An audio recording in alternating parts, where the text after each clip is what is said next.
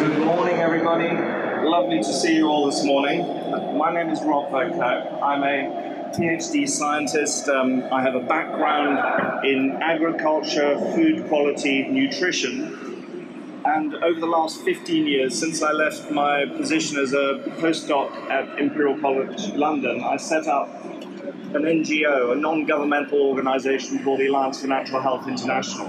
And we've been very involved at this linking up these various diverse branches that relate to health. And in the end, you come back to three fundamental elements that are more powerful than any drug that is available in the market, more powerful than E P O on its own or any doping compounds being used. And that is really the combination of nutrition and physical activity and rest. And we hear an awful lot about nutrition. We hear an awful lot about training. The element that we hear a lot less about is what we do in recovery. And recovery is actually the period that we, we spend most of our time in recovery, even if, even if you look at pro athletes or um, any elite athlete, they will actually spend more time recovering than they will either training or eating. And when we look at recovery, we've got to look at whether we're looking at recovery between exertions. So if you're a cyclist and you're riding hills and downhills, how quickly do you recover before that next uphill? We've also got short-term recovery between repeats, particularly relevant to H I I T training.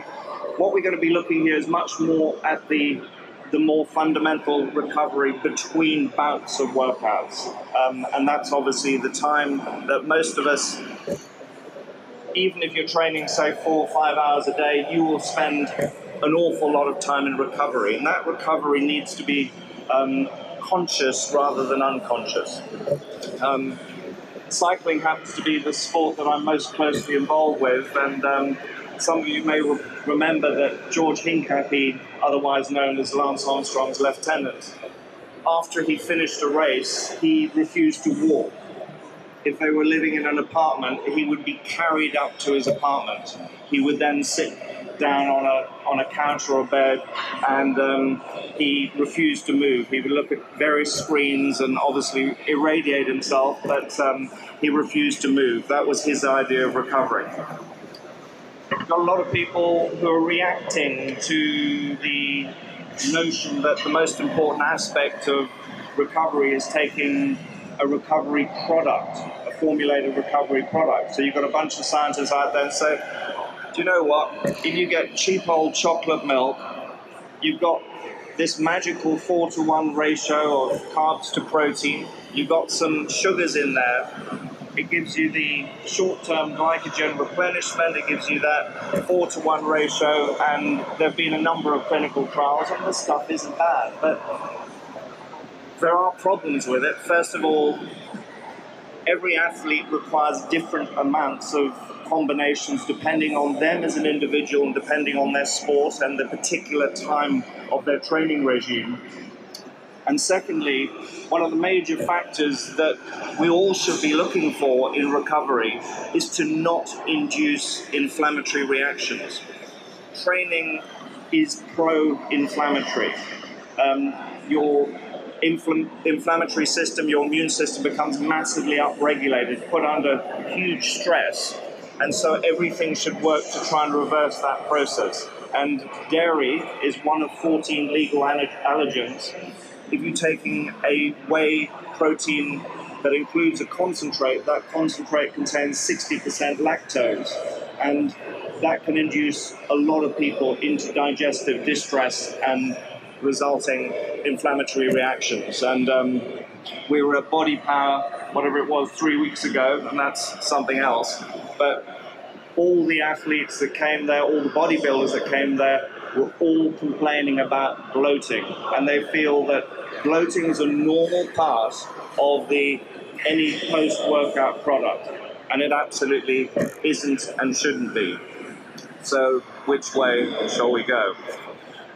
the reality, when you look at what needs to happen in that seventy-five percent of the time that you're in recovery, you need to look after a, a whole bundle of systems. Um, energy system is absolutely key, but it is more than just glycogen replenishment. When you exercise, you are destroying muscle fibers, fast twitch, slow twitch. You have to provide a, the right environment, and obviously protein and B C A As are absolutely crucial to that process. Your skeletal system gets a hammering, you need to look after it. Hydration, how do we hydrate? A lot of people are using um, hydration products coupled with diuretics like caffeine. Um, they're also consuming water along with a lot of carbohydrate, which is affecting your hydration balance. Relatively few people are measuring um, cellular hydration, and I think one of the great technological advances has been the development of body composition scales that are now, such as Tenita's, that will do segmental body analysis and also give you um, a, a notion of your cellular hydration. Um, it's becoming ever more critical that we manage the, the gut and the microbiome. Um, many athletes, because of the type of foods that they're consuming and the excess consumption of carbohydrates, actually go through a huge amount of gastrointestinal stress. And if that persists day in, day out, week in, week out, year in, year out, it leads to gut permeability issues that can be measured by functional tests. And once you have gut permeability problems, not only are you reducing the amount of net absorption of nutrients that you're eating in your food and any additional supplements, you're also leaking through foods, digestive juices from the From, from your food and your di- digestive tract into your body cavity, and that induces persistent low-grade inflammation, which is really not a good way to recover at all. Massively increases oxidative stress. It's much more likely to put you into um, a state of immune collapse, which is what you don't want to do on the lead up to a major event. Another major feature is oxidative stress. We know that intense training increases radical oxygen species. Um, we also know that polyphenols in the diet, endogenous glutathione in the body are really important at mopping up these radical oxygen species. But are we doing enough? One of the common issues with a lot of um, diets associated with training, and it, fortunately it is moving in the right direction, is insufficient consumption of colorful fruits and vegetables, because there is such a focus on starchy carbohydrates. Once you fill up on starchy carbohydrates to replenish glycogen, remembering that you don't store more than five hundred um, grams of, of glycogen at any one point, um, people fill themselves up on that, often on protein, which obviously satiates readily, and there isn't room for all the colorful fruits and vegetables that really are intended, have always been there from an evolutionary point of view, to actually deal with oxidative stress related to physical activity. Remember, our bodies are designed to be active for twelve hours or so a day. Um, and, and obviously, if you induce enormous amounts of exercise stress in short periods of time, you will produce an enormous amount of um, R O S. Um, cardiovascular support, immune support, inflammatory response, neurological system, endocrine system, all of that needs to come into balance. So what we're going to be doing is, is having a look at some of the most important features of that.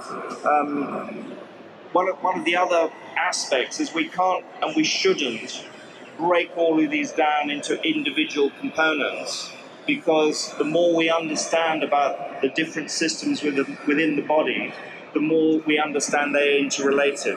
So if you look at the development, say, of psycho-neuro-endocrino-immunology, the combination of four major disciplines, one of the reasons that's happened is that these systems are absolutely interconnected.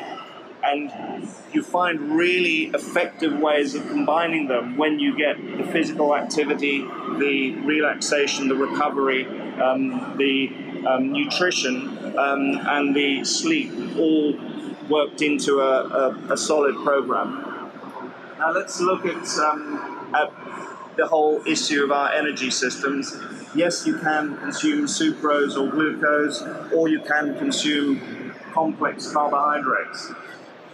But the bottom line is we have three different energy systems. We have the phosphagen system, the creatine phosphate system that gives us these tiny bursts of activity that might take you to the finish line. It's also the very same system that gets the couch potato off the couch when the house is on fire. We've all got the same amount. We can train it up. But we've also got our anaerobic and aerobic systems. Now, the aerobic system is obviously incredibly dependent on your mitochondria. And your mitochondria are basically bacteria that made their homes in our bodies and particularly in our muscle cells. And we've all got to try and be like bumblebees, because you may know that the bumblebee is the strongest animal on the planet and has the highest mitochondrial density of any animal. And um, for years, people wondered how they flew, but they just have very good mitochondrial volume and mitochondrial density.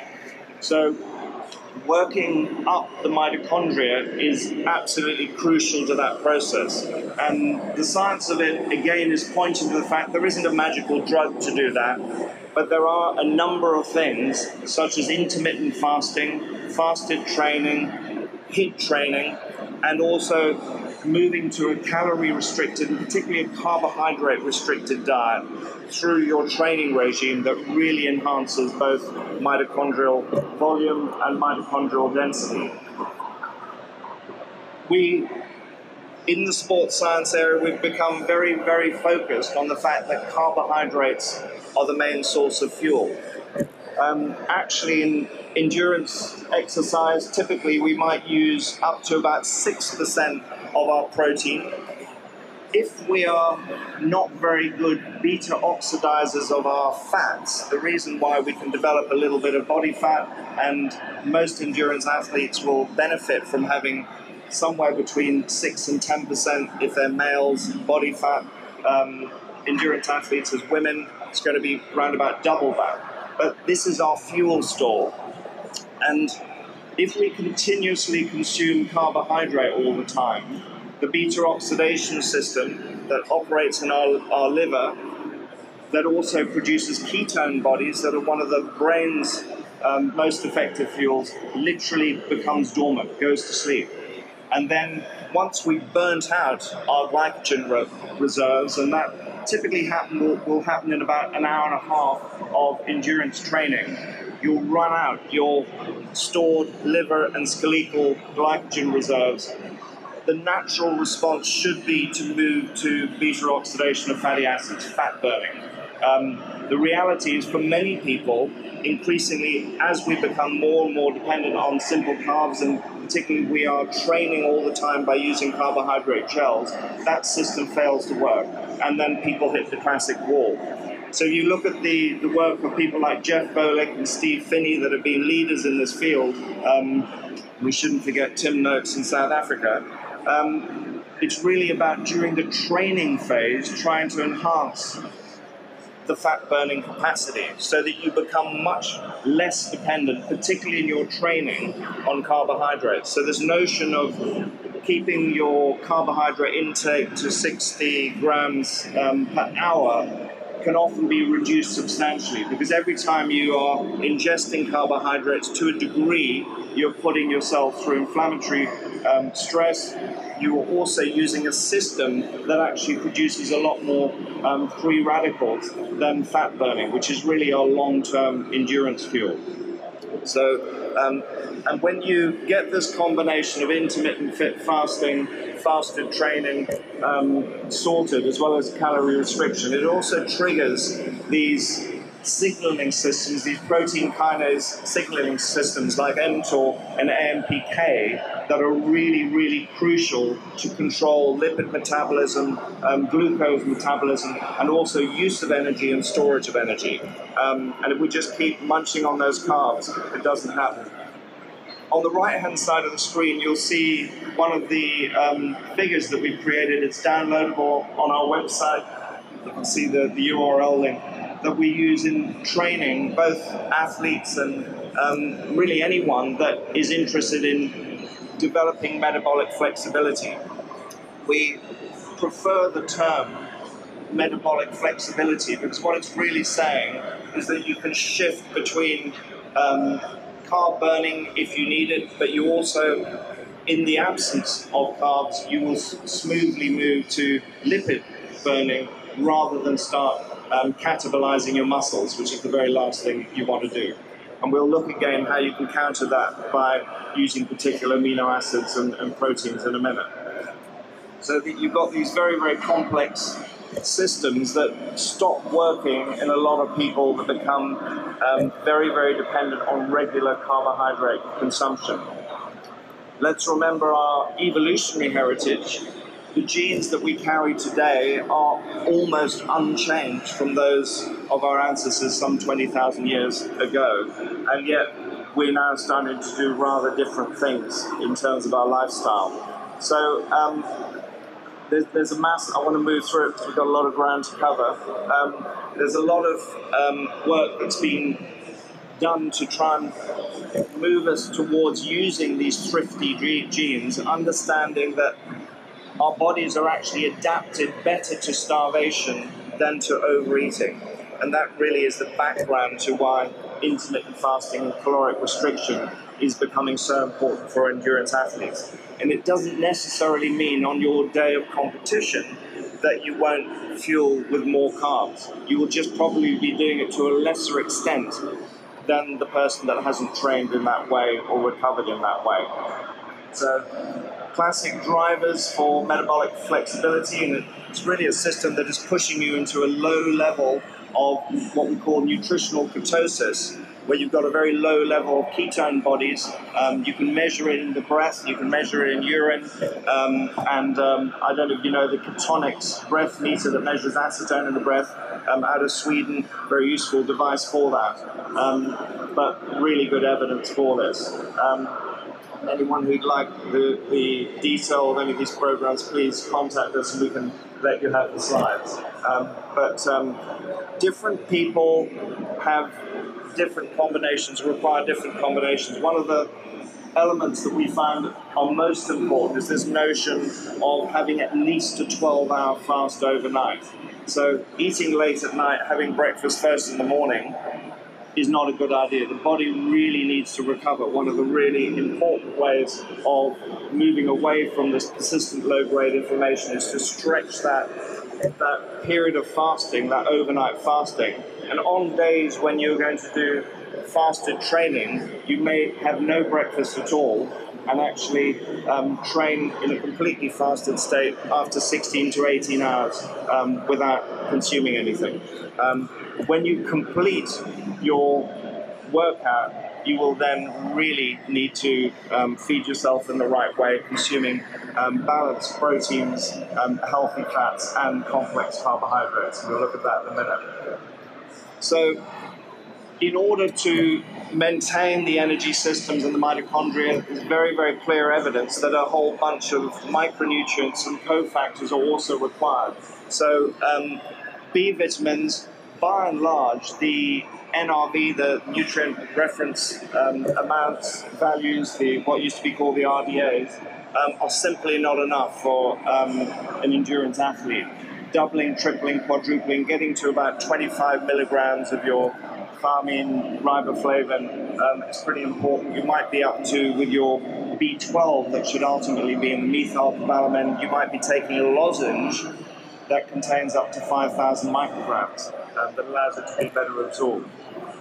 When it comes to folate, um, there's really increasing evidence that um, folate is so crucial Um, for all systems, but fundamentally it relates to one carbon metabolism, the very system we need to build new cells. And when you are training hard, your immune system in particular has a huge demand for new cells. So you need to have adequate folate. Uh, folate comes from the Greek leaves, so dark green leaf vegetables, but also things like orange or oranges are good natural sources of folate. But generally speaking, a lot of people struggle to get enough folate in the diet alone. So if you are going to supplement, you should be supplementing with the um, five-methyl tetrahydrofolate form, the reduced form, because if you consume a large amount of the standard supplemental oxidized form of folic acid, it can start accumulating in the bloodstream. And when it accumulates in the blood, bloodstream, guess what it does? It produces more radical oxygen species, the very thing you're trying to move away from. Consume it in the reduced form, you will use as much as the body needs at that particular time, um, and it won't accumulate. Um, vitamin C, yes, a classic um, antioxidant, uh, but also very important for energy systems. Most people shouldn't be consuming more than about five hundred grams um, every three hours. It has a very short half-life in the body, so if you want to take more than that, you should take them in divided doses. You need a whole bunch of, of minerals. Obviously, magnesium is crucial. Um, taking a lot of magnesium can upset the osmotic potential in your gut. Anyone who's taken a large amount of um, milk of magnesium, magnesia or magnesium oxide will know what it does to you. So again, a lot of people won't tolerate much more than two hundred to four hundred milligrams orally, but using dermal magnesium as a magnesium oil or a magnesium rub on the muscles is really important. If you are very magnesium deficient, you will find it quite uncomfortable, and I would suggest you don't do it for the first time before you have a major event the next day, having done it myself, because you won't sleep very well. Um, also very important to look at coenzyme Q ten that's involved in electron transport, um, and of course resveratrol um, that you'll find in grape skins. It's the particular compound that's been found to be associated with red wine, um, but you can get it in supplemental form. Um, is really important in terms of modulating the protein kinase system mTOR that we talked about as well. Um, so controlling um, protein synthesis um, and um, glucose metabolism. In terms of muscles, obviously you need to have protein for recovery, absolutely essential. Even the European Food Safety Authority agrees. Muscle growth, muscle maintenance, bone health, you need protein. There's been an awful lot of science looking at the amount the body needs. Um, the F A O, World Health Organization, say you need zero point seven five um, grams per kilogram body weight. Most of the work in endurance athletes suggests you need considerably more, but not too much, otherwise you put the kidneys under pressure. And you do not need the same amount that a bodybuilder needs. So a lot of bodybuilders are taking two point five to three grams per kilogram, putting the kidneys under a lot of stress, but also developing an awful lot of muscle mass. An endurance athlete needs to maintain and build strong muscles that are very rich in mitochondria, but not necessarily build big muscles. If you've ever tried doing any um, endurance work with really big muscly bodybuilders, you'll see they're pretty hopeless at it. So um, sitting in the area between one and one point six um, grams per kilogram body weight um, is about right. Now, what we do wrong with proteins in our diets, we often really heavily denature them and we damage them by excess cooking because we're quite paranoid about pathogens that might give us um, uh, gastroenteritis, salmonella, et cetera. The reality is, if you're using meats, I really recommend you get a um, meat thermometer, and essentially, if the coldest part of that meat achieves a temperature of seventy degrees for four minutes, there's not a bug on this planet that can live on it. So as we've moved to being in a rush with everything and applying a lot of heat to the outside of large pieces of meat like chickens, We, we often overcook the outside in order to make sure the inside is cooked. So we increase our cooking times but lower our temperatures. We damage that protein less, um, and we also don't form these nasties like polyaromatic hydrocarbons um, that, that really have, have been proven to be carcinogenic. Um, When you take a protein, again, we strongly advise it's not a protein that's going to put you into an inflammatory reaction. So um, in all the proteins we've been working with over the years, um, and I'll say this and raise my hand as having a vested interest, I'm the lead formulator for, for Newzeus. Um, we work with a pea protein. What we've seen with this pea protein is extraordinary results in terms of no bloating, no inflammatory reactions. It's not an allergen, and of the things that might be problematic in peas, in this particular form, there is there is no lectins. Um, you've got to get the right amino acid profile, um, putting it within the thirty-minute window. There are some studies suggesting even if it's as late as three hours, it will still work, but by and large, get it in sooner rather than later. Um, the addition of B C A As, about five grams in a two to one to one ratio, leucine being the dominant amino acid, is also very good because leucine is the key amino acid that is actually catabolized during endurance activity, and obviously L-glutamine is as well and is very important for the gut. So um, if you look at specific pea protein isolates, you'll see that pea same, which is the active ingredient in Newzeus, has a very similar amino acid profile to whey or egg whites that are um, both have very good amino acid profiles, but both of them are legal allergens and can induce inflammatory reactions. When it comes to what you do with carbs, the beauty of having a very low carb protein is you can choose whether you want to have the classic four to one ratio or whether you want to have a, if you're on a very low carb diet. The reality for many endurance athletes, they might oscillate between times when you've burnt enormous amounts of, of, of energy, very long training programs, large events, where actually four to one carb ratio is ideal. But then shorter bouts of training where you may just want to use the protein on its own. Um, where you consume carbohydrates, by and large, it's better to consume a, car- a complex carbohydrate. And rather than using whole grain cereals that a lot of people are using, um, we would suggest, or I should say whole grain cereals containing gluten, because gluten is so strongly associated with interference with zonulin, the enzyme that controls the tight junctions in our gut. We'd say move away from anything containing gluten. So yes, oats, um, gluten-free oats are an option, but then options like sweet potato, for example, can be very, very effective as well. Um, so it delivers um, carbohydrate at a slower rate in the body, not pushing your insulin response, pushing you into insulin uh, resistance, which is the precursor to type two diabetes, something you see in a lot of older athletes. Um, I've really got to move on here.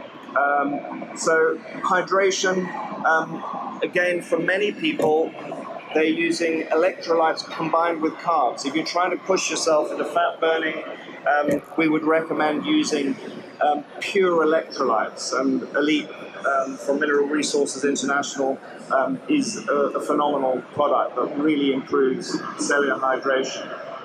In terms of immune support, you've got to have a good diet. We've just we've got some handouts for that. Have they been? Um, they are all sitting up here. So when you finish, please take a copy of some of the dietary food plans that, that we recommend through Alliance for Natural Health.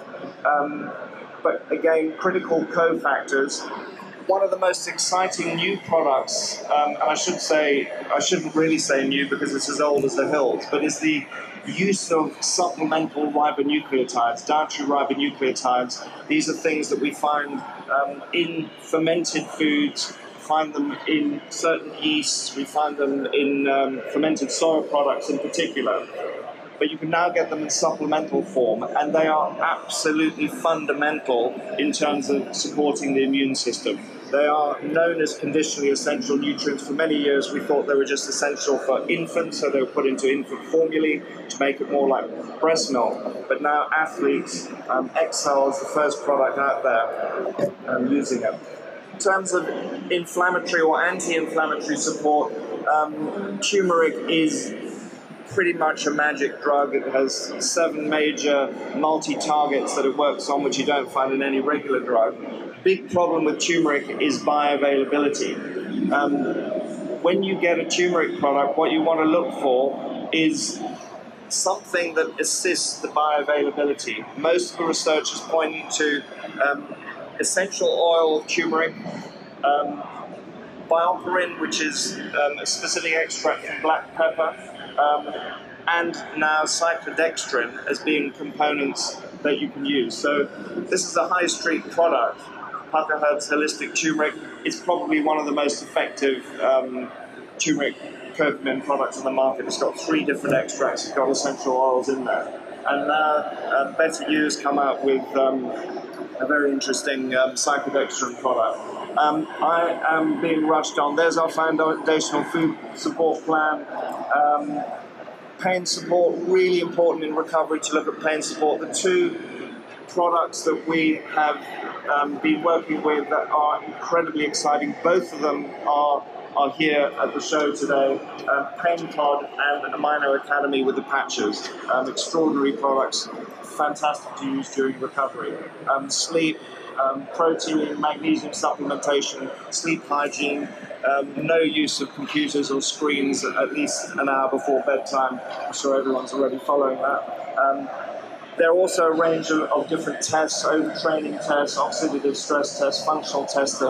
Um, the uh, In Vivo Clinical are here. They do a whole range of fun- functional testing. Regenerative Labs as well are here, do a range of functional testing. Um, Able Sports is a fantastic overtraining test run by Knight Scientific um, that we've used, um, really important. It's been used with a lot of Olympic athletes, um, football teams that are recently on B B C television, and they've got a very good um, uh, in, in, in vivo um, antioxidant test that will tell if you're getting enough antioxidants in your, in your diet. So genetic tests as well. Um, and I want to wind up now. Sorry to rush the last part, but thank you very much indeed. Yeah,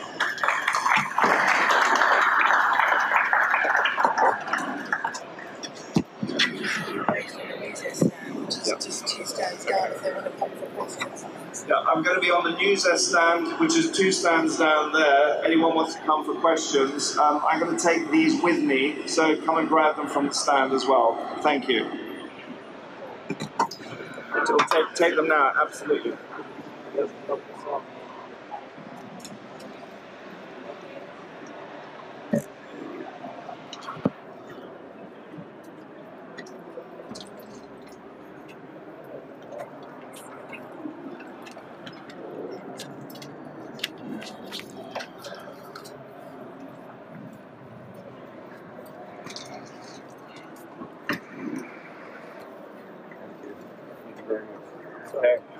Help yourself, no worries.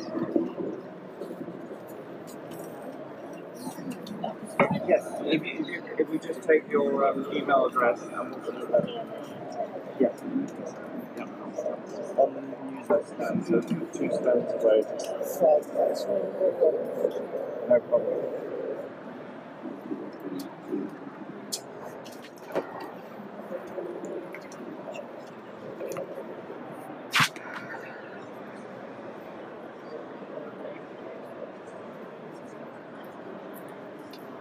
Down there, uh, so this is the, this is our team.